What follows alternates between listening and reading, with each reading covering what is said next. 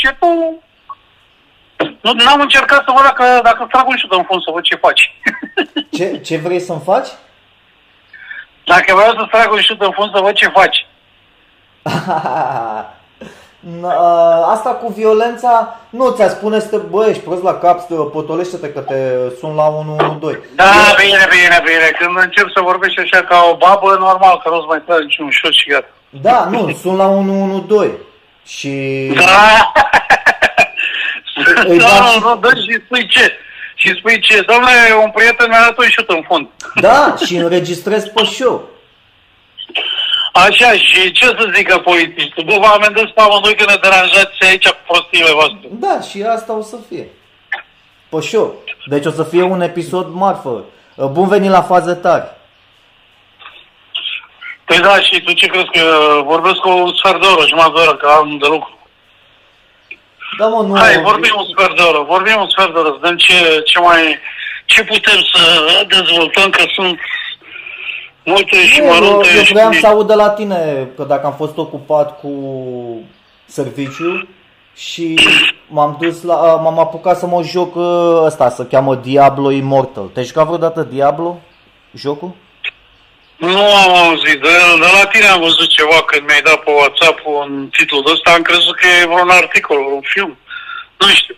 Ai văzut, uh, ți-a dat un material să-l vezi pe Tofan. Că L-am făcea văzut. reclamă. Ha? M-am uitat. De-aia te-am sunat. Ai văzut ce făcea Tofan acolo?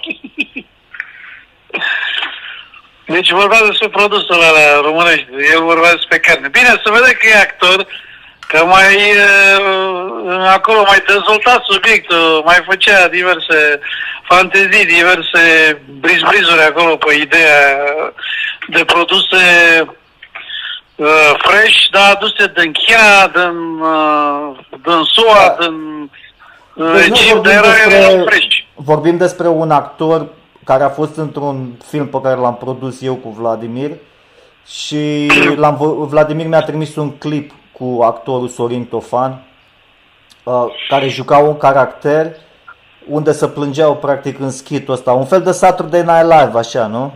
Era măcelar și uh, dez, uh, adăuga, povestirea asta adăuga ideea că pe piață când vrei să cauți ceva fresh, oricum este adus din uh, fresh, de adus, de adus din alte țări congelat, deci nu are cum să fie fresh, e fresh proaspăt de congelat.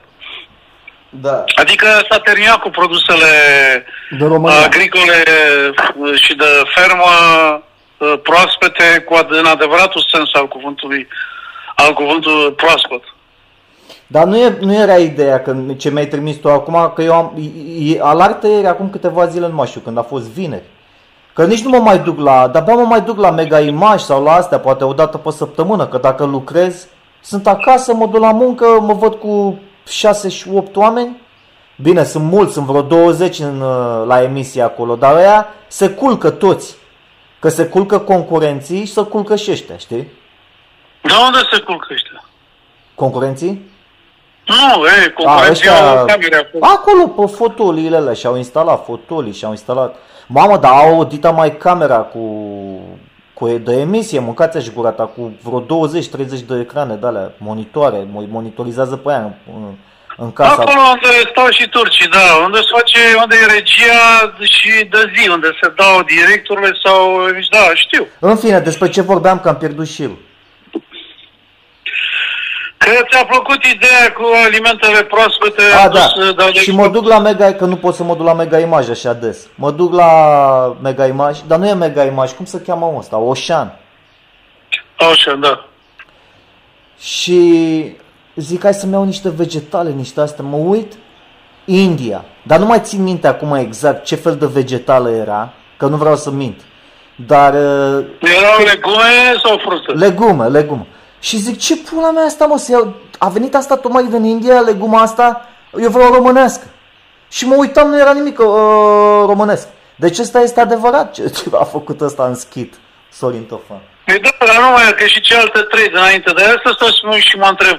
Bă, frate, chiar atâta silă și ură pe fermierii uh, din România, că nu cred că ăștia nu muncesc, că sunt mulți gospodari. Eu însumi știu gospodari care își fac singuri acolo, ba chiar Uite, și vorbe, că am fost în weekend să-i repar ceva pe casă la instalația electrică, mi-a arătat că și-a pus niște roșii, niște ceapă, niște nu știu ce.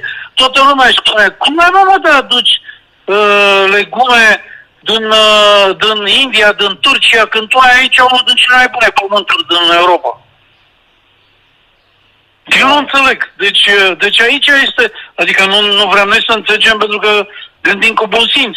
Dar asta înseamnă, uh, cum să spun, uh, uh, sărăcirea, subordonarea și înrochirea uh, oamenilor, că, adică țării, către, uh, uh, din punct de vedere economic, către altele. Pentru că din moment ce tu nu îți dezvolți producția și nu-ți, uh, și nu-ți desfaci pe piață, pe piața internă, pe piața externă produsele, înseamnă că nu vrei ca țara ta să câștige. Înseamnă că vrei ca oamenii, ca poporul să fie sărac, să fie bolnav, să fie tot timpul subordonat ca să fie dator, ca să-și vândă pe nimic resursele. Deci e o întreagă strategie.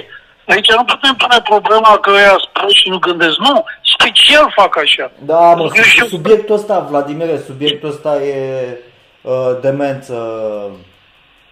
Auzi, stai, să luăm, uh, toamna, să vezi... stai, stai să luăm o pauză publicitară și uh, te sună înapoi într-un minut. Nu mai o pauză publicitară uh, ancordată, fan. Revenim în câteva după aceste cuvinte. Am revenit. 80% din uh, pământul României îmi zicea colegul ăsta că e deținut de străini. Asta este, cred, uh, pentru că de câte ori am mers în țară cu mașina aproape sau cu trenul, am văzut pe câmp și nu înțelegeam de ce uh, plancarte de astea care delimitau terenul și pe unele chiar scria Panasonic, pe altele Sony. Deci sunt companii uh, care noi poate le cunoaștem după produse de, de altă categorie electronice, zice, care au pământ. Au, uh, au teren uh, acolo, arab. Adică, îți dai seama, dacă era, am văzut viță de vie, am văzut uh, porum sau alte, sau flora soarelui sau nu știu ce, și erau pancarte cu diverse uh, companii de astea cunoscute. I-am văzut și cu Panasonic am văzut. Mă gândeam, ce face mă Panasonic cu porumbul ăla acolo? Și când acolo ziceam, stai băi, Panasonic are și el cumpăr acolo, face, cultivă legume și le vinde, face un ban. Dar de ce să nu le facă mă la noi? Păi spune ce s-a întâmplat totuși. Pentru că a fost o, așa ca un domino. Că știu și partea adversă de ce au ajuns fermierii să, să, fie, să fie dați la o parte. Pentru că imediat după Revoluție, toate stațiile de mecanizare și ceapelele s-au distrus, fiecare s-a muncit să-și să-și ia cât mai multe pământuri prin uh, alimentarea lor, adică le-au lăsat în parage, nu știu ce, și bani au cumpărat. Când le-au cumpărat, nu au avut bani să re pună în funcțiune uh, irigațiile și, uh, și astea uh, cum să spun, uh, vehiculele astea agricole și tot utilajul agricol. Ăștia cu de teren în utilajele agricole vor să fie toate automatizate. O să facă singure treaba. Deci ideea e cine... Da, de... bine, dar până atunci puteau să lucreze cu alea. Dar de ce au distrus canalele de irigație? De ce au distrus toate alea și s-au păsat vreme? Și acum de la un timp a început seceta. Pentru că după Revoluție vremea a fost încă darnică. Că se tot uh, mai încălzea, dar era toamnă, iarnă, primăvară. Și acum, cum nu mai este iarnă, cum spun agricultorii că în mod normal iarna se adună zăpadă și stă pe pământ și protejează pământul da. și se treptat, treptat se infiltrează în pământ, astfel încât primăvara plantele găsesc cu mezală să se dezvolte. Acum, eu, primăvara, dacă nu plouă, sunt compromise culturile, cum s-a întâmplat acum 2 ani. De au pierdut milioane de euro.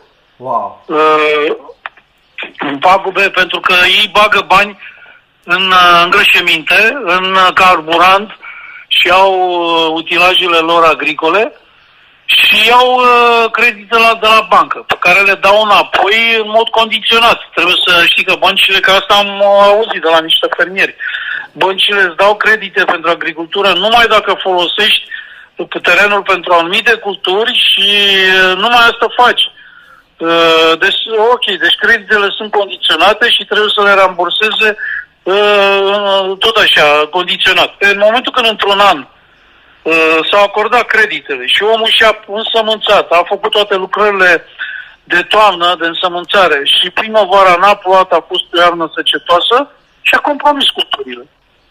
Da. Și banii aia trebuie să-i dea înapoi. Asta s-a întâmplat acum doi ani. În sud aici, în sudul țării. Acum anul trecut și anul ăsta a fost ploios, dar văd că e secetă. Uite, am vorbit cu cineva din uh, Moldova și mai sus spre Galați, e secetă. Nu ca aici în sud, în București, unde plouă în draci. Uh, deci uh, sunt zonele astea predispuse la secetă Moldova și Oltenia, păi de cap, crapă pământul pe acolo. De, și nu e problemă să, auzi, deci cred că nu te-ai gândit niciodată că, vai, că o să ajunge cu stea puțin aia din uh, Dubai uh, reușesc să, să crească vegetație pentru, o, pentru cum să spun, uh, uh, vegetație decorativă, nici de da. cum agricultură. Deci în deșert, fac oaze și tot soiul de vegetație decorativă și noi aici nu suntem în stare să facem pământul mai roditor prin irigații. Echilibrul e dislocat, dar ăia în Arabia Saudită au bani să facă asta um, care e un pic nenatural, cum se cheamă asta? Artificial. Artificial, frate, pentru că ei scot petrol. La un moment dat, dacă nu mai e petrol, ei trebuie să mute pe altă industrie. Adică Ideea e că își, își pot păstra puterea pentru că au o mare putere financiară și investesc în alte industrii. Arabii da, investi... au, făcut, au făcut deja niște structuri, niște infrastructuri care funcționează pe banii ăștia. Când lor li se va termina petrolul sau nu o să mai fie piață de petrol pentru că o să fie numai energie electrică obținută din uh, energii de-astea Se bagă și energie electrică. Ok, ei, deja și-au dezvoltat alte afaceri, adică da. au infrastructura făcută. Nu stau degeaba. Și asta ziceam, păi stai mă la noi, deci am, am vorbit cu fermier, vă frate, dar de ce nu v-ați unit mai mult să refaceți canale de irigație? E, ne bazăm că plouă, că nu știu ce, că nu știu, lasă. Deci când am vorbit cu, și anul trecut cu fermier ăsta care mi-a zis că a pierdut câteva milioane de euro, are datorii, are nu știu ce, și spun, mă, frate, de ce nu adunați tot, că există un sindicat, există o organizație a fermierilor din România. De ce nu organizați ca să solicitați de la guvern eventual să le băgați una în gât? E, frate, adică cum adică aduci, aduci din, din Egipt? Pe ce? Egiptul este mai... Uh, are o vreme mai, uh, mai ploioasă ca noi? E tot așa secetă. Și pământul lor ce se compară cu al nostru? Deci nu, nu, este, băi, este o revoință, mă, deci o revoință, de sa, sa, este o politică externă de înropire a țării ca să fie tot timpul datoare și noi să tragem ca niște, ca niște catări, ca niște măgare, așa, pe uscat. Ca nu cumva să se ridice nivelul uh, uh, de civilizație și să, să fim tot timpul datori ca totul, să, ca toate resursele să fie vândute pe pentru că în momentul când ai o, ai o asemenea situație economică dezastruoasă, vinzi tot și vinzi pe nimic, la nevoie. Una e să ai resurse și să aștepți uh, să fie prielnică piața și atunci ai resurse și mai aștepți când se așează prețurile sau mai crește, și alta e când n-ai nimic și ești, ești obligat și le vinzi de nimic. Dar cu toate astea, nu e bogată, mă, e, e, are destule, încă, de, deci cât ce fresc ăștia și rad, Apropo, ieri noapte mă uitam la un film în 2017, înainte de pandemie, cu Ice Twister. Deci am observat că filmele care abordează subiecte de astea, catastrofe, apocalipse de astea și se inspiră de niște idei științifice în parte re- realizabile, în parte reale. Uh-huh. Și anume, filmul ce spune? Datorită unor experimente care încercau ei să adune nori și să facă ploaie în zone mai secetoase, uh, natura a creat niște fenomene colaterale uh, distrugătoare. Deci acolo unde se formau norii, la o distanță mai mare se forma o depresiune, un fenomen compensatoriu, niște uh, niște, de-astea, cum să numesc, niște tornade în care scădea temperatura foarte mult. Și cum se explică? Datorită faptului că într-un loc ei uh, forțau artificial să se formeze în nori, se crea o, o zonă de depresiune și de regla sistemul uh, uh, de al temperaturii și presiunii din altă parte și aveau loc uh, aceste, aceste tornade cu gheață. Ha. Bine, sigur că este un SF, dar fizic are o explicație. Da. Așa cum și experimentul Philadelphia, care se presupune că e totul o ficțiune, adică au încercat ei niște câmpuri pe acolo, nu știu ce, dar nu Adică nu știu, tu ce știi despre uh, fenomenul Philadelphia? Chiar a reușit să facă un vas uh, invizibil, că de fapt în asta au constat proiectele astea uh, de după 2 război mondial. Au încercat prin uh, câmpuri electromagnetice foarte intense să facă vasele invizibile ca să poată să pătrundă dincolo de linia inamicului. Linia de ofensivă a inamicului. Bună întrebare. Hai să răspundem la experimentul Philadelphia după aceste momente publicitare. Luăm o pauză publicitară și revenim. Da, hai că ne-am întors. Ăsta văd că nu, nu n-a răspuns, că mi-a, adică mi-a răspuns și mi-a zis că a, nu vrea să facă show astăzi. Știi? Care uh, dacă are cel treabă sau nu are dispoziție, normal. Păi da, și eu, da. asta datorită obiceiului, dar mai vorbit și că n-am mai vorbit de mult, că și eu n-aveam chef că am de lucru. Dar te ați zis că mai vorbim aici un sfert de oră și mă duc și gata, mă apuc de treabă, că exact cum are o colegă, o mică expresie, ai băgat ziua în noapte. S-a făcut seară, nu mai am chef de nimic. Da. Uh, experimentul Philadelphia cred că e o născocire, Vladimir. Păi asta știu și eu, că practic... E un film, uh, e un film Philadelphia Experiment. Da, dar au fost încercări, adică ipotetic da. au încercat prin câmpuri electromagnetice intense să facă, trans- no, să facă transparente. Nu există. Ideea a fost, dacă, da, dacă în al doilea război mondial asta vroiau, să facă vasele invizibile. Și eu vreau să fac uh, un microunde care să facă gheață dar nu știu să fac. Adică orice... Auzi, dar tu vreodată, ți-a trecut vreodată prin cap ideea sau dorința de a fi invizibil? A, da, clar, când eram mic. Și ce vrei să faci? Ca să fii invizibil să ce? Să spionezi iubita? Să vezi ce face no, profesoara? Să sau să-ți să notele văd, în catalog? Ce vrei să mă duc să spionez femei dezbrăcate. da. Eu mă gândeam că dacă aș fi acum transparent, Aha.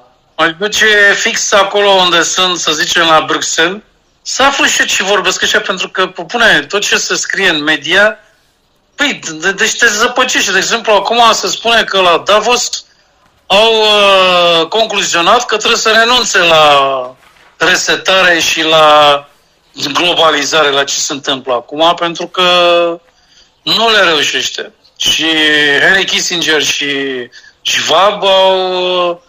Mai mult Henry Kissinger a ajuns la concluzia că trebuie să revenim la valorile trecute Aha. ca să restabilească pacea. Și mă gândeam, uite, pomești că asta este ca cel mai exact ca și cu QAnon, ca noi să visăm că cineva se luptă pentru noi și de fapt ăștia pun la punct uh, în continuare planul. Că marea resetare, de fapt, nu este așa cum o vedem noi, marea resetare, adică, practic, se va trece la alte rutine, la alte, la alte concepte. Nu, marea resetare este gândită sub o formă foarte brutală, și anume distrugere masivă, totală, inclusiv a omenirii, și începerea de la zero. Exact cum arde o pădure, deci marea resetare, eu stau și mă întreb cum de au curajul să spună așa în fața lumii. Deci mare Răsătare o văd exact ca în apocaliptic, exact cum uh, are loc o explozie de vulcan și rade tot, arde tot și pe aia renaște viața de la iarbă, de la se copaci, sistemul. de la... De obicei asta se întâmplă treptat. Apare că e brusc așa, dar e, se întâmplă treptat totuși. Da, mă, dacă să te gândești la distrugerea omenirii când uh, când uh, tu, adică oamenii să se, să, se, să se gândească la autodistrugere, mi se pare ceva deja denaturat, ceva degenerant, ceva ca, o, ca un cancer. În 1999 tot la fel lumea se gândea, a, o să termine lumea în 2000. Mileniu. Păi da, dar se gândea că se termină lumea din, în urma unei catastrofe cosmice sau în urma unor cauze interne, uh, explozii nucleare sau alte chestii? Din cauza numărului 2000. Păi e... da, dar asta erau legate de faptul că, dacă mai ții minte, pe atunci erau câteva teorii, ba planeta Nibiru care se întoarce după 7000 de ani, da. ba nu știu ce catastrofă cosmică, dar nu era 2001, 2004, 2002, era 2000, că e număr rotund, știi? Da, 2000, dar au legat-o de cum era o vechea civilizație, în cașilor care se pare că a dispărut tot așa, în urma unei catastrofe planetare. Da, că ție nu-ți venea să crezi, la oameni să gândeau și nu le venea să creadă că ei trăiesc în anul 2000, că un om trăiește 60 de ani, 50 de ani, 60 de ani, 70 de ani, mă rog, habar n-am. Și dar Acum nu, a fost... când, vezi, da, când vezi numărul 2000, înțelegi, te gândești la toate generațiile care au fost înaintea ta și generațiile care vor veni după tine, te știau, te bă, un, deci eu sunt anul 2000, uh, anul 3000 o să fie peste cât timp? Anul 3000? Păi, peste încă 2800 de ani. Pș. Adică toate generațiile de acum până în anul 3000, ei nu or să mai prindă număr rotund cum am prins noi anul 2000. Păi numai Iisus Hristos a prins așa ceva, mă. Anul 0. E așa poți fi și anul 100 și anul 200. Da, e adevărat. Păi da, prins... anul 100 a fost. Dar anul 1000 cine, ce era pe vremea aia, anul 1000? Bună întrebare. Bună întrebare. Ce... Asta, e, asta e bun și bun titlu de film. Year 1000. Anul 1000. Să faci film cum era în anul 1000. Eu habar n-am. Că stau și mă gândesc că dacă ar fi să luăm așa istoric, era după sclavagism, era cam un feudalism, așa. A, feudalism în ce sens? Like, cum eram? Deci noi dacă... Nu, ca, formă de, ca formă de organizare comună. Ok, uh, dacă eu și cu dacă noi doi am fi acum în anul 1000, în acest feudalism, noi în România, aici, adică nu, nu era România sau nu știu ce era aici, era România în anul 1000? Era, era, păi da, dacii au fost după, e după Imperiul Roman. După ce Imperiul Roman a ocupat uh, teritoriile dace, deci deja s-a format o civilizație, o, nu, o leagă, nu civilizație române. Și noi ce făceam? Adică tu și eu? Da. Păi mi-am pus de multe o întrebare asta, cred că era meșteșugar ceva de genul ăsta. Adică nu mă văd la curtea buierilor. Uh, poate eram mercenar, deci între mercenar și meșteșugar. Având în vedere că îmi place și să meșterez nu știu ce, cred că aș fi fost un meșteșugar. Nu mă văd agricultor pentru că, ca dovadă că până acum, nici până acum nu m-am ocupat uh, de chestii de genul ăsta, dar având în vedere că mai repar, mai meșteresc, uh, băneam ca și fost un... Uh, bine, câteodată spuneam când eram mai tânăr, spuneam că eu, uh, dacă trăiam în Evul Mediu, aș fi fost meșteșugar și în ascuns eram ăsta, haiduc. Adică luptam în rezistență. Da, ca să, da, ca să nu dau de bănui ziua, eram meșteșugar. Până când într-o zi unii alții m-ar fi trădat și ar fi venit la mine la atelier uh, trupele soldații uh, aristocraților și m-ar fi arestat că făceam arme pentru haiduci. Nu, bă, nu trebuie să ai încredere în nimeni, mă. În nimeni nu trebuie să ai încredere. Acum câteva zile vorbeam cu șefa mea directă, că eu am vreo patru șefi. Vreo, vreo trei șefe rele și una directă mai jos, că așa. Și spuneam șefei numărul 2, de șefa numărul 1 e directorul general, șefa numărul 2 de departament, șefa de 3 mai dă și aia ordine, șefa 4 e direct e direct răspunzătoare de mine. Și zicea șefei numărul 2 că anul trecut când m-am dus la directoarea generală să vorbesc cu ea să-i cer și o mărire de salariu pentru că lucrez niște chestii mai complicate și aș vrea și o motivație, i-am zis că am înregistrat-o. Uh, pentru că, uh. da. Ma. Și acum mă gândeam, hai să vedem ce o să fac asta cu informație. Se duce și mă părăște? Îți dai seama că mă va părâ, uh-huh. nu? Da. Dar eu te întreb, aia poate să creadă sau poate să zică că i-am zis la Cacelmac? Eu te întreb un lucru. Cine e nebun să spună, bă, te-am înregistrat? Dar de ce ai zis că ai înregistrat-o? Care e motivul? Păi, uite așa, ca să creezi un fel de, de griji. Bine, eu am înregistrat-o, i-am zis că și am zis, dar știi că nu poți să folosești asta ca dovadă. Nu, dar pot să-i văd punctele slabe. O să văd cum gândește. și Dar nu s-a supărat ea... femeia, adică să spună, să se plângă, să-ți facă reclamație la... Ce să facă? Și dacă îmi face reclamație, ce? De unde știe ea că n-am exagerat? Adică să-mi facă reclamație ce că am înregistrat, păi are vreo dovadă? Deci dacă mi-ar face reclamație ar fi o prostie. Cum adică? Păi știți că mi-a spus uh, Vladimir înainte, că... înainte să o înregistrez, nu după aia. Păi înainte să o înregistrez, atunci nu ar fi acceptat, evident. Dar dacă i-am spus, dar nu, dacă i-am spus să subalterne ei că am înregistrat-o pe directoare, ce poate să-mi facă? Și nu are nicio treabă. Deci e dovada făcută, adică în primul rând nu are dovadă că eu am făcut așa ceva. În al doilea rând eu n-am folosit dovada asta. Da. Deci o, nu are ce să-mi facă. Dar tu este doar așa... de fapt n-ai înregistrat-o. Cum? Tu n-ai înregistrat. Ba, am înregistrat-o.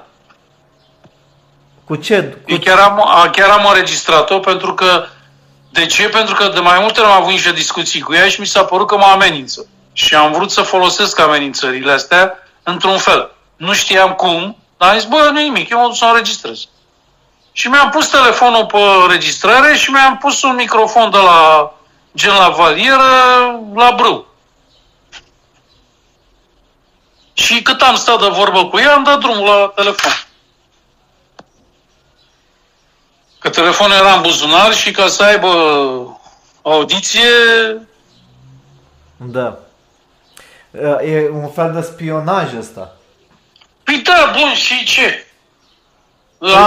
Eu te întreb un lucru, dacă eu vorbesc cu tine și te înregistrez, are vreo relevanță dacă nu folosesc nicăieri dovada asta? Nu are nicio relevanță. E ca și când te înregistrez eu cu mintea mea, adică eu cu mintea am voie să înregistrez, dar cu un aparat nu. Da, n-ai ce, tu n-ai ce să faci cu înregistrarea, practic. Deci, în schimb, dacă te înregistrezi, eu pot să... Da, apropo, în, în justiție... Bun, am înțeles, nu se poate folosi ca probă, dar se poate folosi ca studiu. Dar nu știu, al... dacă, nu știu dacă ai voie să înregistrezi persoane de-astea private fără acordul lor în... Uh, depinde unde Așa, sunt. Dacă, dacă... Am spus că am făcut, și dacă am spus că am făcut treaba asta, ce are să-mi facă dacă nu, dacă... Păi nu trebuie să dovedească. Da, te poate să, să dovedească. Nu are ce să dovedească. Singurul lucru, știi, care cred că o să se întâmple de acum încolo, dacă se duce să mă părască ceea ce consider că e 90%, pentru că e prozelită, ea face tot ce îi spune directoarea, folosește și cuvintele ei și nu știu ce. Eu nu degeaba am lăsat informația asta, ca pe viitor când vorbește cu mine să fie atentă când vorbește și să aibă o oarecare distanță față de mine. Adică am impus un fel de amenințare. Pentru mhm. că nu ți exagerez, vorbește, directoarea vorbește cu mine fără niciun fel de, bine, nu mă insultă, dar vorbește cu mine parcă aș fi, parcă aș fi proprietatea ei, parcă m-a adus ea la jobul ăsta. Da. De exemplu, când m-am îmbolnăvit de COVID și am spus că n-am putut să lucrez vreo două luni și ce mi-a zis? Da, colegul tău cum de să vindeca mai repede. Și am zis, păi, și cum puteți să faceți comparație între uh, forme, între uh, uh, doi indivizi care s-au îmbolnăvit? Cum puteți să faceți comparația asta? Sau uh, de ce n-am lucrat și eu, dar de ce colega cealaltă a putut o mie și ceva de pagini și eu mai puțin? Păi de ce se compară? Am făcut același lucru, este același domeniu, nu sunt grade de dificultate diferite. Păi și mă uitam la ea, mă întrebam, mă întrebam, bă frate, asta judecă sau își bate joc de mine, aruncă cu praf în ochi? Păi știi că sunt și de așa care vorbesc în dodii ca să-și bată joc de tine. Ea vrea mai multă producție, mă. Da, mă, vrei mai multă producție, dar cum să, să treci și mă gândeam, bă, da, dar ei nu e rușine să fie atât de, de, de penibilă, cu gândire penibilă, adică eu le că spun ție o prostie, na, nu știu, nu vine acum în cap, dar mie, ce, eu mă gândesc la aia, bă, cine ești tu, eu sunt șeful tău, ce să-mi faci, pot să spun o prostie. Pot să spun, păi cum, bă, nu faci bani, du-te și prostituează-te. Adică, mie nu-mi pasă că pe tine, pe tine te ofensezi. Mie nu-mi pasă. Da. Pentru că șef. Da, m-a pus o înregistrare. Să văd și eu ce mai... Și știe ce s-a întâmplat în final? După ce mi-a zis că să vedem ce calificative e, după aia vine spune, dar știi, m-am gândit că poate că dacă faci, te ocupi să pui, să instalezi panouri fotovoltaice pe clădire, că avem consum foarte mare vara la aerul condiționat, poate rezultă niște bani de acolo și îți mare salariul. Bă, mă uitam la ea, mie nu venea să cred dacă ea, dacă ea, nu, dacă ea chiar așa gândește sau nu e jenă de prostie Păi cum adică eu să măresc salariul de munca mea? Păi, păi așa nu, dacă instalez salariul, le cer bani, nu am nevoie să măresc eu salariul. Iau bani din activitatea aia. Se gândea aia că hai că fac ei acolo, o să iasă de acolo niște bani. Păi ies din munca mea, dar ea vrea să mărească salariul, venind eu cu, o, cu, o, cu executarea unei, uh, unei lucrări, din care tot ea să câștige și să-mi dea mie un plus, un surplus. Păi mă uitam la ea și nu venea să cred. Am zis, bă, frate, asta, asta își bate joc de mine. E, și atât i-am spus. Doamna director, asta vă bate joc de munca mea. I-ai spus? Da, exact, i-am spus așa. Păi, asta nu, e, nu, se, nu este o insultă. I-am spus doar nu. așa, pur și simplu că își bate joc da. de munca mea. Și ea ce a zis? Ea se uita la mine și încerca să mă provoace, spune, hai, hai, spune tot. Și mi-am dat seama ce vrea să, spun, să facă. Să mă înfurie și să încep să o ofensez ca să-mi facă referați, mă dai afară. Dar normal că tu te-ai abținut. Nu am insultat-o, eu doar... Dar, Dar tu nici n-ai, n-ai insultat-o, pentru ce să o insulti? Asta e exclus. E, auzi, sigur că îmi stă pe, pe limbă să-i spun cât de cretină e și cât de bătută în cap e. Deci, pot să-i spun multe, că, că, că are o prostie de, adică se vede că e atât de agresivă și atât de boantă prin cauza prostiei. Și uh, înțelegând faptul că nu se ridică la un nivel, este foarte agresivă și dezvoltă, cum să spun, are un uh, caracter de ăsta așa prădător, ca de prădător. Uh, și în primul rând te atacă, te încearcă să te submineze. Asta este, asta este, asta este strategia oamenilor proști. Da, care te atacă Un... iurea în tramvai. Da, și cu chestii aiure, aiure, adică Na, nu am exemple acum. De exemplu, i-am zis, uh, când am avut nevoie de o prezentare, am fost implicați vreo patru colegi uh, la lucrarea mea, dându-mi seama că am folosit niște uh, prescurtări, niște inițiale acolo, îi zic, îi zic după Google să se uite ca să știe exact că eu am uitat să-i mai scriu acolo pe prezentare. Știi ce a zis ea? Păi și ca domnul Gheorghiu care mi-a googlit, mi-a dat un material că l-a googlit de pe net. Uite și mă uitam la ea și ea, ea nu era în stare să citească. Eu i-am dat niște informații cum, cum să înțeleagă mai bine ăla și ea spune că eu am copiat de pe net, de pe Google. Material. Adică, păi, niște chestii de nici nu știu dacă să-i dai în cap în gură sau să râzi. Păi nu, dar când ți-a zis că ai copiat după Google, tu te-ai uitat la... I-ai zis, ia, arată-mi textul exact care l-am copiat. Dar nici, da, dar nici nu vreau să stau în polemică. Să-i spun, da, ia dă să vezi dacă găsești textul. Dacă textul ăsta a fost lucrat în niște documente. Nu de pe net, din standard. Și nu au fost luate ad literam, cum se acuză ăștia unii pe alții că au plagiat, ci au fost prelucrate. Adică nu găsești mai comun mai mult de două, trei propoziții. Sunt prelucrate. Și ea mi-a zis că, deci chestii de-astea, nu, nu mă tâmpenii. Altă dată m-a sunat, m-a sunat să vadă dacă lucrez de acasă în telemuncă. Că mai avea și chestia asta. Și m-a întrebat o chestie așa total nesemnificativă, dar mi-am dat seama că a vrut să mă controleze să vadă dacă sunt acasă la job. Adică să nu mă plimb afară. Da, da. Și cum își dădea seama că ești în casă? Păi m-a întrebat ceva să caut pe net. Dar altă dată m-a sunat, păi numai că a uitat pe... Puteai să cauți pe telefon, pe, dacă erai pe stradă. S-a auzea zgomotul de pe stradă. Da, da, așa da, să, să vadă, da, așa poate să audă dacă e zgomot, da. Chestii de astea le face numai când are ea, adică știi, până la urmă, urmă sunt colegi de-ai mei care tot așa, că și eu am spus că eu lucrez flexibil, eu pot să lucrez dimineața, seara, noaptea, Uh-huh. Când stai acasă, nu te... Adică noi nu, nu stăm să... Nu, stăm, nu ne conectăm pe net și vorbim unii cu alții ca la ședință. Că sunt unii care lucrează de acasă, dar sunt tot timpul pe, pe net, pe Zoom, pe nu știu ce. Noi avem un studiu individual, deci nu e nevoie să stai conectat. Uh-huh.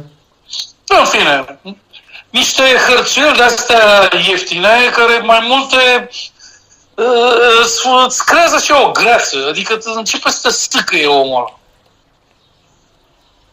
E, și eu îmi dau seama că astfel de metehne sunt uh, caracteristicile unui om care, păi frate, n-are altceva de făcut. Adică în momentul când ai o lucrare, te gândești sau uh, faci un concept sau nu știu ce, nu, nu ai timp de, de, de prostii de astea. Astea, astea rezultă numai în momentul în care participarea la lucrarea respectivă e deficitară din partea unuia, altuia, nu știu ce. Atunci îți dai seama că nu participă. Dar ca, eu în timp ce lucrez să mă verifici sau să, nu știu ce, să te iei de o mărunțișcă de... Noi închidem clădirea la șase jumate, nu mai veni, nu mai veni mai târziu de 10 ca să-ți faci orele. Ok. De unde până acum stăteam flexibil, uh, acum numai 2-3 oameni au cheia de la clădire și când pleacă ea trebuie să plecăm toți. Uh-huh. Da, în fine, nu vreau să zic că, bun, te adaptezi cu chestiile astea. Dar, uh,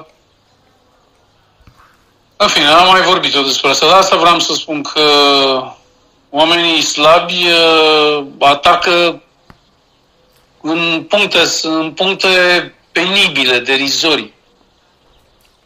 Nu atacă în uh, concepte, eu știu, calitatea muncii, uh, un, uh, un anumit concept sau o anumită chestie care nu se potrivește, uh-huh. o greșeală profesională, nu chestii de astea. Nu, nu, na, ea nu se pricepe. Sau oamenii ăștia nu se, care nu au așa o cultură, nu au cum să te prindă în astfel de chestii, pentru că ei nu știu unde să se caute. Dar nici slujba, măcar dacă știi management, învață ea la, la școala de management. Cum să te comporți. Dar ce știe management? Ea nu știe management. Ah. Ca management, uh, uh, ce faci cu managementul? Și anume optimizezi uh, rezultatele după resurse, după potențial, după da. putere de procesare. Păi dacă vezi că un om e mai bun la altceva, nu-i dai în cap că nu face ca celălalt. Îl pui la cei mai bun. Cea mai importantă resursă sunt angajați. Exact. Dacă tu încerci să dai angajați cu toporul, să-i, să-i ciuntezi, să-i sluțești, ce, ce mai faci? Bă, dacă unul e bun la ceva, îl pui la ceva ce e bun acolo. Să-i placă. Adică un manager, un manager adevărat trebuie să-ți facă viața o plăcere. Munca la, la job trebuie să fie o plăcere ca să muncești cât mai mult, să dai cât mai mult să te stimuleze, să-ți creeze condiții. De ce japonezii se interesează de condițiile tale de acasă ca să ți le rezolve, ca tu să dai randament maxim la job? Da. Ăștia se gândesc că acum în Uniunea Europeană vor să introducă timpul petrecut pe, trans, pe uh, transport casă job să ți-l treacă numărul de ore de lucru. Aha. Adică cum ești tu, de exemplu, acolo că faci naveta, nu știu ce, timpul ăla de acasă până la job ți-l bagă ca timp de lucru. Păi așa e normal. Dar ai întâlnit undeva așa ceva? Da, în America. Aia, în timpul de lucru intră și timpul de de călătorie, acasă, job? Dacă, dacă ai o slujbă bună, da. Dacă ai o slujbă de aia de căcat, de, de asta de servicii, nu. nu. Contează să fii la ora cu tare, nu contează cu ce vii, băi, nu interesează decât să fii la ora cu tare până la ora cu tare. Da, asta e lege, zici tu? Vor să introducă Uniunea Europeană, acum. Încă da. nu este lege. Vor să o introducă în Uniunea Europeană. Păi asta e un lucru excelent. Păi asta erau unele din promisiunile noi ordini mondiale, adică îți dădeau la pachet niște chestii atrăgătoare, dar de, după aia erai uh, animalul din fermă. Adică făceai ce ți se spune și aveai și unele avantaje. Aveai asigurare, chestii, treburi, da, nu știu, știi... Asta deci e, să, asta e să, să protejeze oamenii împotriva companiilor care angajează la dist- oamenii, îi pune să circule distanțe mari. Da. Ceea ce e deci, bine că se încurajează în felul ăsta industria locală, companiile sunt nevoite să caute resurse umane local mai mult. Da? A, da, adică tu spui că dacă ar introduce legea asta ar obliga mai mult să ia oameni din zonă ca să, ca să da, ar fi nemaipomenit asta că, de exemplu, tot în Europeană vor să introducă minim trei zile acolo unde se poate, trei zile de telemuncă pentru a mai uh, scuti transportul, poluarea, alea, acolo unde se poate. Și probabil și asta. Uh, asta e bașca. Timpul... Asta e bașca, da, și asta e important. Păi chiar că asta ar fi una din, asta ar fi una din uh, implicații și anume uh, dacă s-ar introduce această reglementare ca timpul uh, Uh, de călătorie, timpul uh, de deplasare casă-job să fie, să fie inclus în timpul de muncă, uh-huh. asta ar însemna că ăsta, angajatorul te-ar întreba la ce, cât faci de, de acasă până la job. Uh, între să zicem că oh. candidații sunt pe, același, pe aceeași linie ca și uh, uh, pregătire sau uh, satisfacerea gradului sau sunt, uh, sunt apți pentru un job. Și atunci ar câștiga cel care e cel mai aproape de jobul Da. E de ce păi pe undeva acum să, să, să fim să... și nouă ne convine. Păi ce ți ți-ar conveni să ai un job în care să mergi 10 minute pe jos, maxim? Da, bă, da, păi eu numai așa am avut.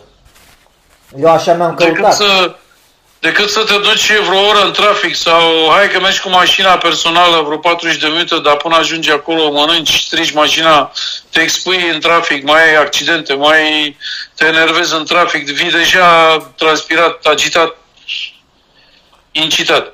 Nici eu n-am vrut să mă duc până în buftea, dar uh, am vrut să lucrez pentru o televiziune și n-am avut, n-am avut altă șansă să... Însă, pentru tine alegerea e foarte bine pentru că nu aveai nimic. Uite, acum s-au mărit prețurile și ce tu acum ai și tu o asigurare de sănătate, deja ai intrat undeva, te-ai agățat într-un ritm și pentru ei e mai ușor să folosească oameni deja instruiți decât să iar să schimbe oamenii. Deci dacă ție îți convine, mergi mai departe. Dacă nu, uh, cauți alt job din schemă, adică deja ești în schemă.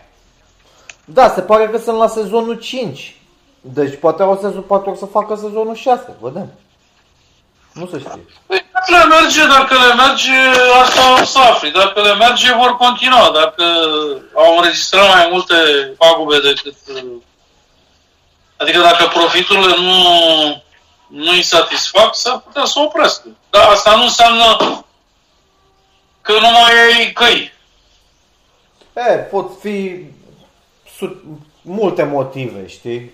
Habar. Oricum, chiar și luând așa izolat, ai făcut un ban, faci un ban câteva luni de zile și e o chestie. Da. Deci e o chestie. E bine. Mă uit acum la pe YouTube, e, pe, e mutat, dar e un documentar de ăsta, îți arată cam cum era în anul 1000.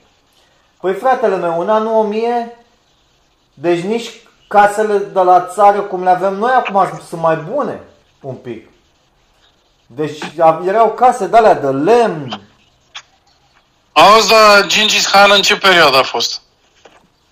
A ajuns până la 1000 sau nu a ajuns până la 1000? Bună întrebare, stai să caut. Ca să știm cine erau stăpânii în Asia. Auzi, am văzut un film uh, acum două serii cu Pierce Brosnan în care ideea era că Rusia trebuia atrasă niște manevre ca astfel încât să intre în NATO. Și odată ce da, Rusia a intrat și în NATO, Rusia, deja... Până trecem la Rusia, Genghis Khan a, a, a, a murit în anul 1227. În deci anul 1000 era... Păi și când a, cât a domnit? Păi... Păi înseamnă că după 1000, că n-a trăit omul 200 de ani, a trăit până într-o 100 de ani. Păi da, da. 60 de ani sau deci 50 de ani, deci... Nici atât, deci îți dai seama. În anul, în anul 1000 nu era el. Nu. El n-a prins deci... anul, anul 1000. Deci noi, noi am prins mileniu. El n-a prins mileniu, el s-a născut după mileniu. El, uh, da. ca să mai prindă mileniul următor, el era la începutul mileniului. Mă, când te gândești așa, de la 1200 la 2022, n-au trecut nici măcar 1000 de ani. Dar pentru noi, că doar păi da, da, câteva zeci de ani e mult. 800 de ani sunt uh, în jur de 8... Imens, 8... Păi, imens, păi gândește-te că deja 60 de ani și... 10 generații. 10 generații. Bunicul, bunicul, bunicul, bunicul, bunicul. Da, da, deci... Doar 10. La 10 generații, dacă te duci înapoi, cine, te-a, cine a băgat bunicul, sperma lui bunicul, sperma lui bunica care i-a băgat-o, ca să te facă pe tine, doar de 10 ori te duci, sunt, te duci cu Genghis Khan. Deci era Imperiul Mongol. Pe asta vreau să zic, mă, uite cum s-a perfecționat specia asta singură și ăștia acum vor uh, să, să, să intervină în uh, genomul uman. Păi ăștia nu sunt sănătoși la cap. Deci, uh, natura care este foarte dinamică și nu și-a permis să facă modificări decât din aproape în aproape, și anume dacă de ce fel de modificări s-au făcut. Dacă părinții mei au fost agricultori, am ieșit și eu agricultor. Dacă părinții mei au fost intelectuali, și eu am uh, tendința de a fi intelectual și așa mai departe. Cam astea s-au, uh, uh, s-au transmis de generație la generație, dar nu s-a schimbat genomul. Adică un om de, de acum o mie de ani probabil că răcea ca și un om de acum, după o mie de ani. Nu s-a schimbat prea mult. Nu, nu ne-am schimbat prea mult, dar nu aveam tehnologie, nu avea... Noi da, noi trăim mai mult acum pentru că medicina a făcut progrese. Dar omul este la fel de sensibil ca și pe vremuri, poate chiar mai sensibil din cauza faptului că nu mai este atât de expus păi, uh, agenților ca să-și șlefuiască. N-ai curent electric. Deci nu exista curent electric. Deci fără... și ce? Cum și ce, mă? Fără curent și electric ce? erau numai... Uh, era o casă, Imaginați. Și ce, nu trăiau sănătos? Doamne, cred că trăiau foarte sănătos. Ei da, trăiau da, mai da, puțin datorită bolilor, care erau... nu puteau fi controlate. E, da, boli, era o viață mai nașparlie așa, pentru că noaptea era întuneric, aprindea o candelă de aia. Uh, eu am mai trăit când s-a oprea curentul pe vremea lui Ceaușescu și bunica mea avea candelă, de aia cu ulei și aprindea candela. Da, te întreb, ce avantaje avem din partea energiei electrice uh, din punct de vedere al uh, sănătății? Păi, în primul rând, Adinaura, cât, cât ai vorbit tu, eu m-am dus la frigider, deci ea n-aveau frigidere pe vremea aia. Mi-am luat mâncare care aveam, mi-am băgat-o la microunde și am mâncat o mâncare caldă. În, și ce, nu putea să ia din, din afumătură, din slănină, o bucățică de slănină și o pită făcută ca aia nu Cum am făcut eu acum? Păi, ca să... Păi ce ai făcut? Acum, pe vremuri, făcea omul luat din uh, formele de conservare a cărnii, că le puneau la vânt sau le puneau în borcan cu grăsime și lua de acolo o bucățică sau fructe deshidratate sau chestii de-astea. Ce trebuie energie pentru asta, energie electrică. Tu da, tu ți-ai luat ca boierul din frigider uh, un, uh, un aliment 3D făcut pe imprimantă 3D L-ai pus pe o pâine. Gândește-te, n-ai cum. Tu nu poți să... Deci acolo când te sculai din somn, ți era foame, în primul rând. Și ieșai dintr-o casă de lemn, erau, er, aveai niște animale până o gradă, aveai niște vecini, niște astea care erau în sat, că populația era foarte mică, deci uh, nu e populația comparată cum e cum e acum. Ți era frică de că vin ăștia vikingii sau care mai atacă tătarii sau care atacau pe aici. Deci, bă, asta era toată Europa, era la fel, era un dezastru, lumea era foame. Și acum mai erau de ăștia, mai creșteau unii porci alea. Ăia veneau ca să ce să jefuiască? Veneau să fure porcii și să fure ce mai avea pe acolo, înțelegi? Vacile alea, să mănânce și ei. Tă, tătarii și alea.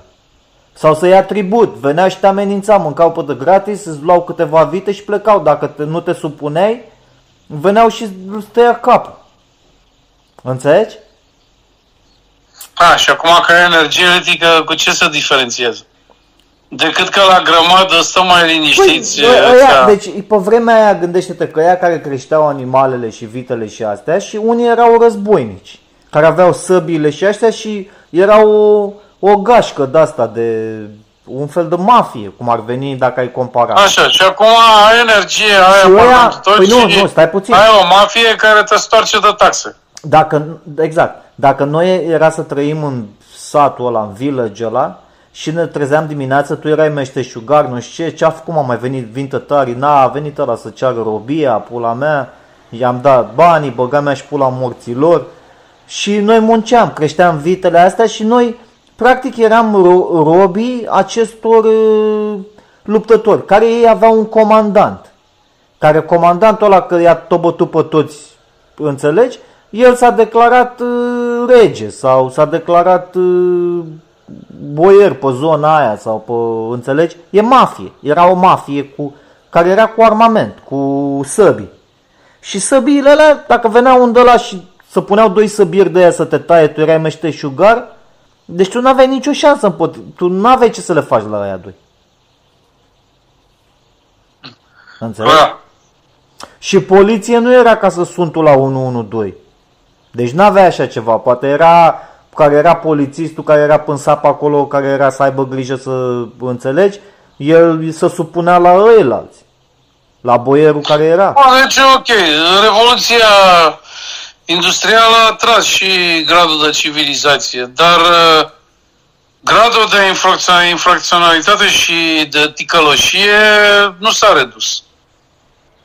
Nu, e același grad. Sunt, exact cum ai zis tu mai devreme, sunt aceiași oameni.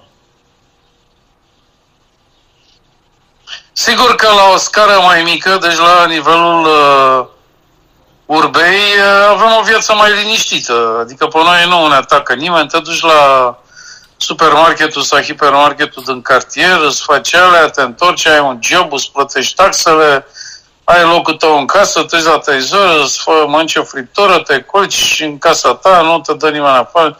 Deci e un echilibru față de pe vremuri, da, când aveai o gospodărie și de dimineață până când uh, punea soarele trebuia să muncești. Exact.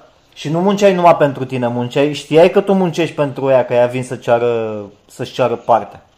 Boierul. De-aia se spunea da, că... Dacă veneau ăștia care erau programați, dar pe aia care mai veneau și mai furau și mai prăduiau. Da, exact. Care, și după aia păi, tu erai sub săpânirea boierului. Care boierul, când veneau ea să prăduiască, te chema la arme. Adică te chema da. tot, tot pe tine când avea nevoie de mai mulți bătăuși, te chema, te chema tot pe tine. Care tu mai creșteai și vaci să erai șugar și... Da. Deci da, dintr-un punct de vedere să zicem că am mai evoluat pentru că nu știu, n-aș fi pus, n-aș fi suportat să stau sub un boier care ea nu făceau nimic decât... Uh, adică stau și mă întreb cum suportau oamenii să muncească pentru alții, văzându-i că cei alții, așa zis și stăpâni, doar le luau bunurile și îi acuzăreau acolo.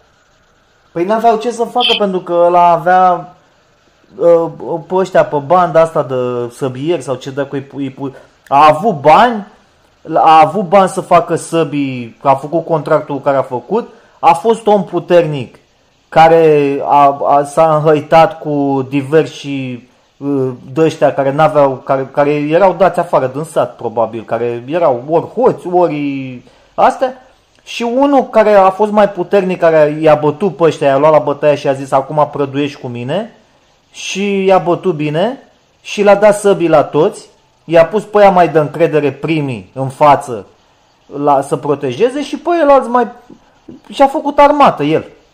Înțelegi? Și s-a bătut cu alții care mai erau și alții care vreau să-și facă armată, să facă, să-și facă ei banda lor.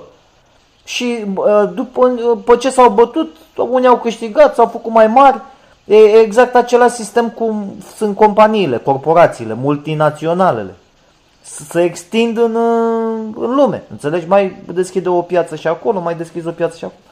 Și ajungi boier la un moment dat după din, 1000, din 1120 până în 1430, dacă toată familia ta numai cu asta s-a ocupat cu să iei banii, să-i bați pe ăștia să le iei banii pe pământul ăla și ai, cine nu vrea să declare că pământul e al tău, îi omorai, ai ajuns familie de bogătași, de boieri, de...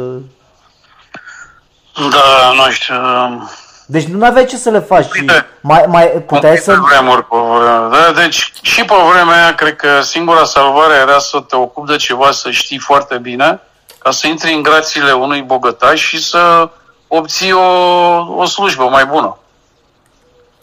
Da, să lucrezi acolo, pe, că pământul era al lui, tu n-ave, el nu-ți dădea. Dar nu lucram pe pământ. De exemplu, eram priceput să fac nu știu ce da, și unelte, dispozitive. Te, te să stai la el ce. pe moșie, cum ar veni. Da. Când mă uit că și acum sunt o grămadă de, mai mult din Asia vin clipurile astea, cum își fac ăștia tot felul de utilaje în curte, dar rudimentare, de exemplu, pompă de apă, bazându-se numai pe diferența de înălțimea coloanei de apă, deci pompă de apă uh, folosește un, o apă curgătoare din, împrej, din, uh, din împrejurim și adusă într-un uh, butoi și se ia un circuit acolo de vase comunicante, astfel încât la o diferență de nivel de vase comunicante rezultă o presiune și se face pompă. Adică niște, niște uh, soluții primitive, dar fiabile pentru de exemplu, țin minte, de asta vreau să zic că, într-adevăr, a fost o, o, o dorință așa de secătuire și de prostire. Deci în 2000, uh, uh, vorbesc 2008-2009, când am lucrat la Institutul de Studii Proiectări Hidroelectrice, atunci era în vogă fiecare care are, stă pe lângă o apă curgătoare să facă microhidrocentrale de trecere. Deci, practic, îți spunea o turbină acolo pe care o învârtea cursul apei. Aha. Și aia producea o energie. Deci de trecerea asta înseamnă că nu acumulezi apa și dai drumul cum sunt astea hidrocentrale cu, prin acumulare. Astea sunt de trecere, cum este și uh, hidrocentrala la porție de fier. Aia nu blochează cursul apei. E de trecere. Dar poți să-ți faci o microhidrocentrală, cum erau morile de râșnea oamenii cereale, spălau rufe, foloseau forța curgătoare a apei. Dar ce crezi că s-a mai dezvoltat proiectul ăsta? Dar de ce să se dezvolte proiectul ăsta? De ce? Da. Și uite, așa s-a ajuns și stau și mă întreb, bă frate, dar tu când ești țară ca Germania, ca... Hai, Franța, deși Franța s-a dezvoltat foarte mult după energie nucleară, nu știu ce, tot are 20% necesar din gaze. Dar tu când îți faci o economie ce și vezi că ai nevoie de combustibil și uh, dezvolți relații uh, cu un stat care după aia statul este implicat într-un război, dar nu te gândești la un moment dat că resursele alea nu sunt la infinit? Deci de asta, de asta mi se pare un... Ce se întâmplă acum cu războiul ăsta mi se pare o, un scenariu planuit Planuit de cine? Adică, ce vreau să spun? Isteria asta acum, că totul electric, totul să provină din uh, resurse regenerabile de energie, frate, dar, dar, dar, dar nu înțeleg, Tesla, la, mie, la începutul secolului 20 s-a gândit, sau alții s-au gândit în secolul, în secolul 19, 20, de sunt soluții de 200 de ani și nu i-a interesat să le folosească. Pentru că mafia, pe, mafia, petrolul, mafia petrolului a, a vrut să meargă cu petrolul pentru că a, e mai ieftin. Păi da, că e o resursă naturală și nu mai stai să ți-o dă așa, de, gata, făcută, doar o prelucrezi și acum și între noi există, uite, vezi, mintea asta creativă a omului, motoarele de avion, astea, turbinele jet, turbinele cu turbopropulsoarele astea, Păi sunt cele mai performante. Nu există echivalent electric deocamdată. Deci, deci va trece foarte mult timp până când avioanele astea uh, de altitudine, care zboară la altitudine, vor fi înlocuite cu uh, avioane electrice. Dacă submarinele au fost ușor înlocuite de după război imediat, de fapt și în timpul războiului erau diesel electrice. Pe sub apă mergeau electrici, se ridicau la suprafață să alimenteze uh, acumulatorii, mergeau cu diesel. Și sunt avioane sunt, electrice, mai... dar nu cred că sunt alea mari să poți să faci un Airbus încă. Nu, nu, păi să vă zic, dacă un submarin îl poți face atomic și stă câte 20 de ani pe fundul oceanului, de ce? Pentru că oceanul este un mediu dens. Uh-huh. Deci poți să faci un obiect mai greu să plutească acolo. Dar în aer, cum să faci un, uh, un avion atomic?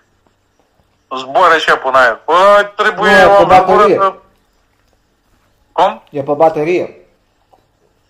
Nu sunt asta, nu sunt bateriile atât de... Adică, uh, cum să spun, uh, randamentul, uh, raportul între forță și masă este câștigat deocamdată de turbopropulsoare. Deci un, un, um, o, un avion de o persoană, o dronă, de o persoană cu o baterie, doar cu tine înăuntru, poți să zbori 20 de minute. La... Nu știu, 20 de minute, dar eu vreau să să zbor de aici până la Paris. Păi, Cu ce zbor? Peste ocean nu se poate încă. Dar nici acum nu se zboară, nu se zboară peste ocean decât Uh, nu că n-ar ajunge, n-ar fi uh, soluții, dar nu merg ei pentru că știi că traseele peste ocean nu se traversează oceanul direct, ci se merge pe lângă, aproape de conturul uh, continentului, ca în caz de se întâmplă ceva să aibă unde să, să aterizeze. Uh-huh. Deci că citeam, de ce nu se străbat oceanele de drept așa? Da. Că trasele toate sunt făcute astfel încât uh, să aibă unde să se Normal, să aterizeze. Să ai acces la, un, la cel, un aeroport cât mai apropiat. Da. Dar electric nu, în afară de avioane mici, de două persoane, trei persoane, deocamdată avioanele mari nu sunt economice nu. să fie electrice, pentru că E un echipament mult prea greu. Dar o să poată să fie zic... pe hidrogen. Aia nu știu, tehnologia asta când s-o face, s-o face, dar deocamdată turbinele astea, turbojeturile astea sunt cele mai performante. Păi auzi, eu te întreb un lucru, electric. Și cu ce mai lansez satelitul? Cu un motor de rachetă, deși cel mai uh, puternic motor e motorul de rachetă. Poți să-mi spui și mie dacă există motor electric care no. să ajungă la puterea aia? Nu. No. Decât dacă fac ăștia altceva, dacă introduc alte descoperiri în fizică de transformarea energiei ca să creeze lucru mecanic. Asta adică cu fuziune. Energie cinetică ca de mișcare. Păi, deocamdată numai motorul rachetă este singurul motor care poate să pună sateliți pe orbită. Da. Nu există alt motor. Atât de puternic. Cu ce lansează ăștia rachetele? Cu ce se bate acolo de, de exact cum s-a exprimat în engleză, că războiul ăsta a ajuns o mașină de tocat carne. Dar sună atât de sinistru, tocat carne de oameni. Ce să... Da, ideea e că dacă ai merge cu o dronă, de exemplu, 20 de minute poți să mergi de la mine până în buftea? 20 de minute de zbor? Fără trafic, fără nimic. Păi bun, tu poți să mergi, dar aia gândește-te că tine o să gândească toată lumea și o să fie un trafic pe, pe în aer de nu, de nu se poate. Păi da, e automat. Că au, astea, dronele astea au sistem de ăsta GPS. Și se... Pe un sistem GPS, dar trebuie să se... Deci deocamdată este lejer că nu sunt multe în zbor, dar când o să fie din 3 în 3 metri drone în toate părțile. Deci o să se facă culoare de zbor, exact o proiecție a infrastructurii rutiere va fi în aer. Nu vei mai putea merge așa de dreptul să o tai direct de la tine de acasă în linie dreaptă până la buftea. Merge automat, că e pe GPS tot. Da, e complicat. Nu cred că o să dezvolte. Până nu o să avem o, o formă de energie care să, ne, care să ne facă să zburăm și astfel încât să controlezi zborul. Adică să zicem că avem un trafic aerian și sunt o grămadă de... Știi, una este traficul terestru. Tu ai văzut, tu, vezi, ai... Uh, tu ai văzut video ăla care ți l-am trimis eu cu, dro- cu drona? Cu, cu domnul care conducea drona? Nu știu, na, nu mă aduc aminte, poate n-am văzut, nu știu. Bine, hai să luăm o pauză publicitară, îți trimi video, te uiți la el și după aia venim înapoi și ne luăm la revedere. Da, dar nu mai vreau să... Eu n-am făcut nimic. Păi da, nu, ne luăm la revedere. Ne luăm la revedere bine. acum, dar vreau să vezi la, vreau să vezi video cu drona, are numai un minut. Bine, bine, hai. Hai.